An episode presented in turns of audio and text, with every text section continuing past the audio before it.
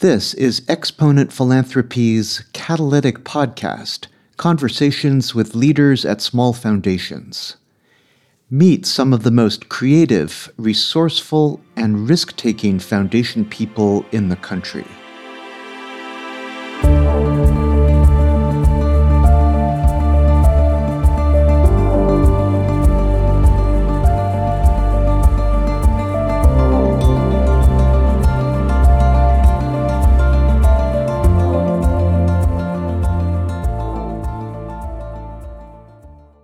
Families that welcome the engagement and ideas of their next generations open up the potential for innovation and new opportunity. Kimberly Quintero, Program Associate at the Pincus Family Foundation, explains how foundation staff facilitate involvement by the third generation, their collaboration with the board, and partnership with grantees. Hear how the next generation of foundation leaders honors the founder's values while linking the mission to address current and emerging issues. This evolution thrives because of mutual respect among the generations, constant conversation, and the support of talented and experienced staff. Kimberly shares the story. So, I am the program associate here at the foundation, and my current role is to really overlook and develop our creative and performing arts portfolio. Um, simultaneously, I am also looking over our communications efforts and improving them um, in terms of next gen. Our program director and myself, we oversee their advancement. We support them in their grant making efforts. And we just keep the relationship going because they are um, working professionals. And so they have their own lives. And so we make it easier for them to still be involved with the foundation while not feeling like all the burden is placed on them. Our current next gen is really the third generation of the families. They range from as young as 12 years old to, I would say, about 50s. So it is a large range.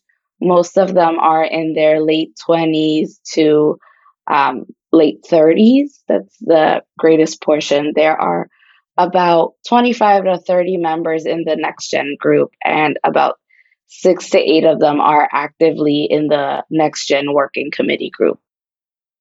So it, it is a family foundation, and um, they are very committed to relationships, whether that be with family members or with grantee partners or with any other partners. And I think that's the biggest piece because they really value diversity of thought, diversity of voices, um, and recognizing that diversity comes in many aspects. And so, um, as our current board of trustees grew in their philanthropy and as a board, they also saw value um, in the next generation's voices and in really helping to elevate them as a group so that when it's time to then transition, they would be able to actively and confidently take on that role and to also be familiar with the projects we support and um, to really continue the legacy of our founder. We meet regularly with them about every month or every other month, depending on the year.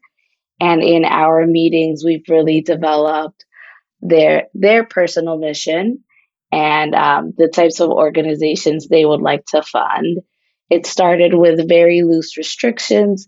They didn't um, have to necessarily choose organizations that were mission aligned with our main board. We just really wanted them to get involved and get some interest. And throughout the years, they have been aligning their projects with our mission.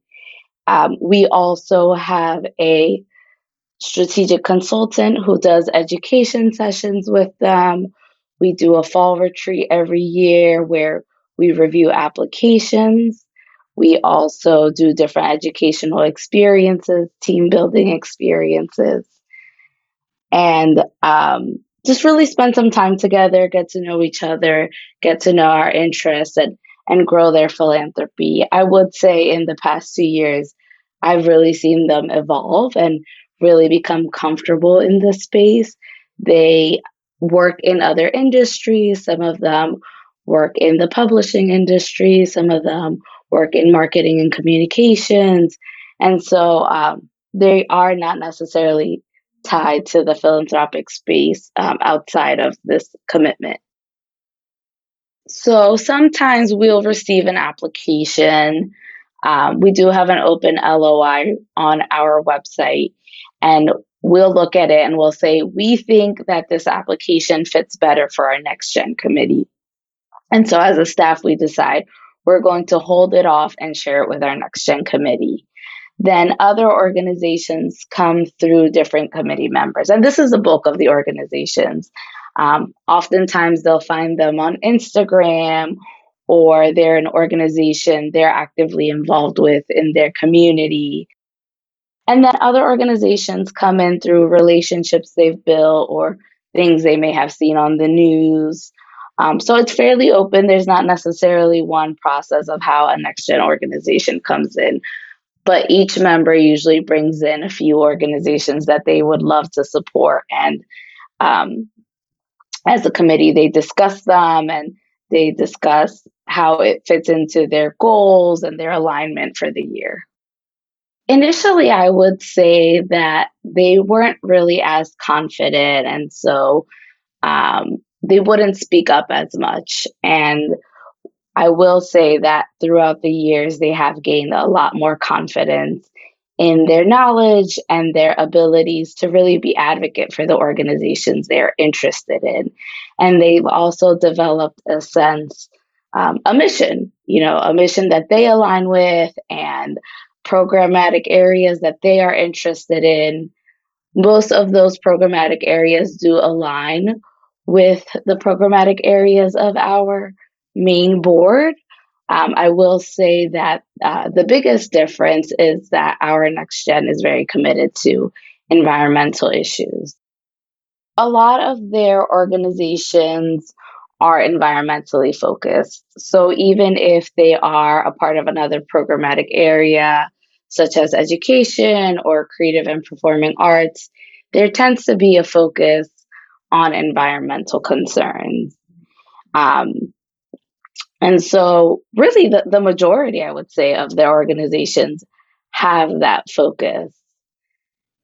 And so, I think they just feel confident moving forward that even though environmental issues aren't explicit, um, an explicit programmatic area for our main board, that they are welcomed. And uh, it's really the future. And so, they really advocate for that as we've as our main board got, has gone through strategic planning over the past two years, our next gen has been very involved with the planning and um, they have voiced their interest in environmental issues. And so they make the case that if we want a future for children, we need to ensure that there is an environment that they, they can grow and thrive in. And so they really see that deeply tied into our overall mission. And um, they have also been looking at aligning our portfolio with those environmentally friendly um, focused assets. It is a family foundation, so they are always open to speaking with their parents, and there's always conversations going on, even outside of the traditional workspace. So the nice thing is that the main board re- is really committed to the advancement of next gen. And so they really value their input. Our next gen members are invited to join board meetings. Their voice is welcomed.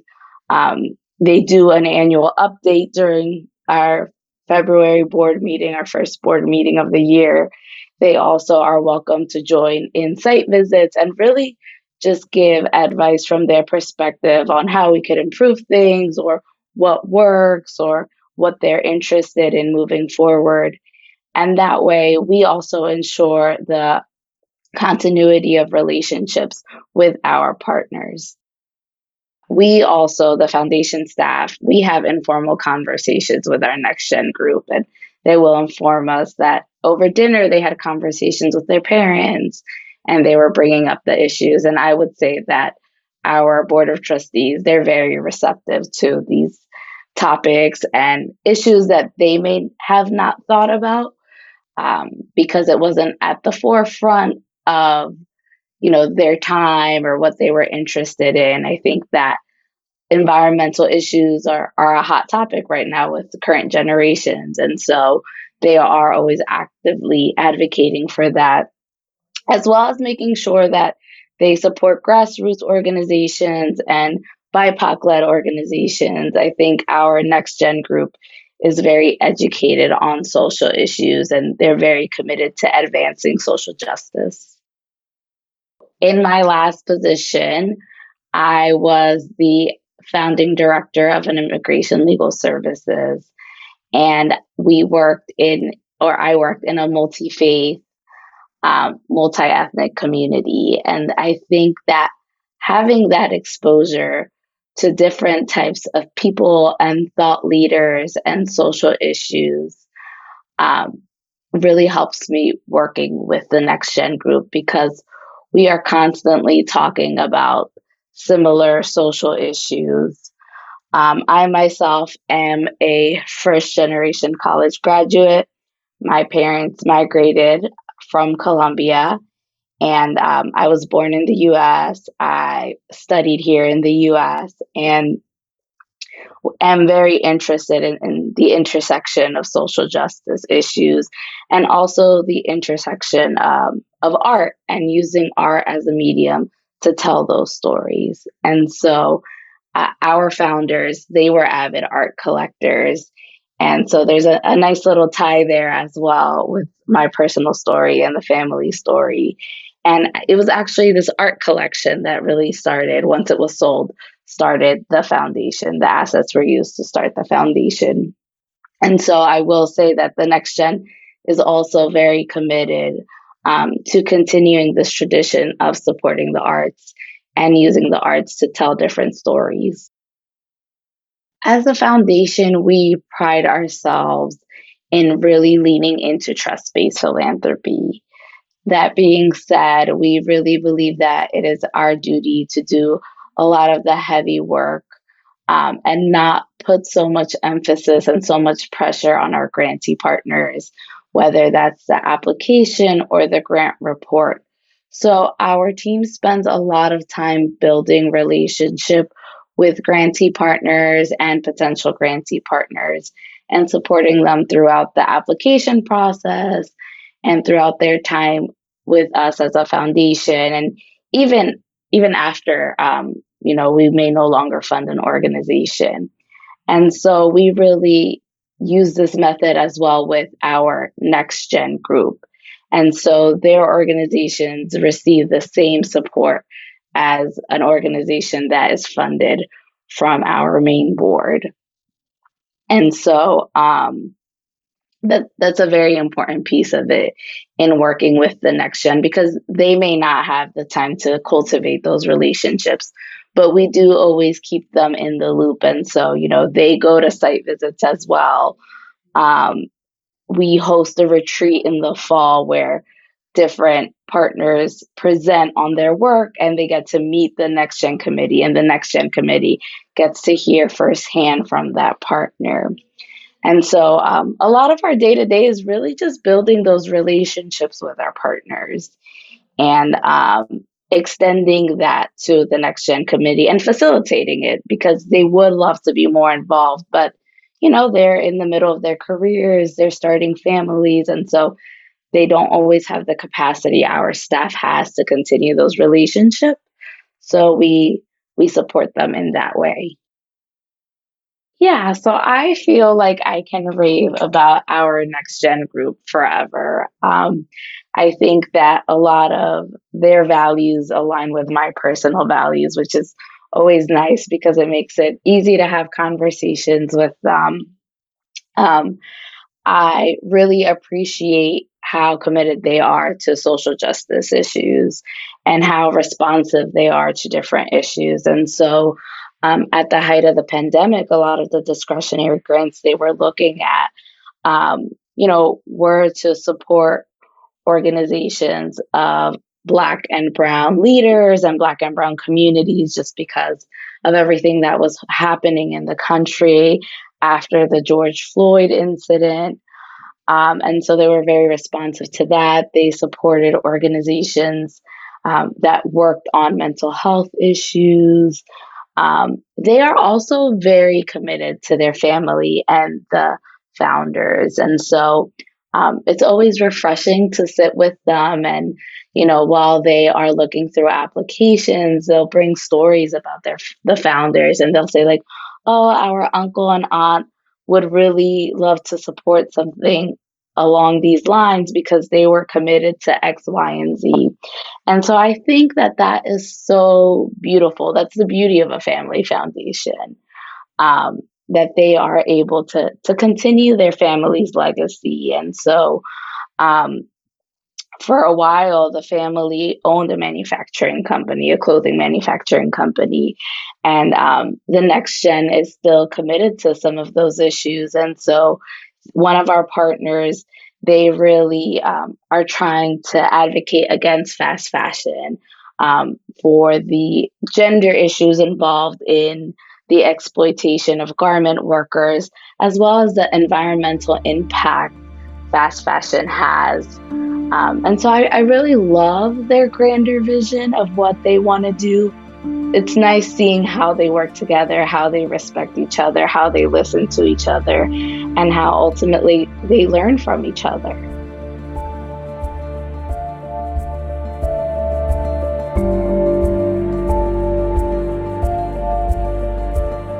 Thanks to Kimberly for joining us.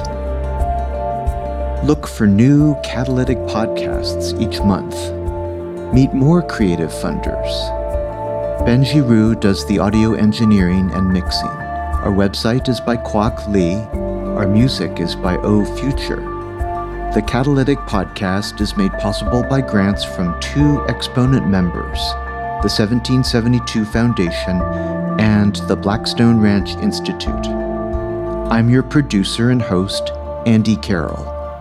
Thanks for listening. Join us next time.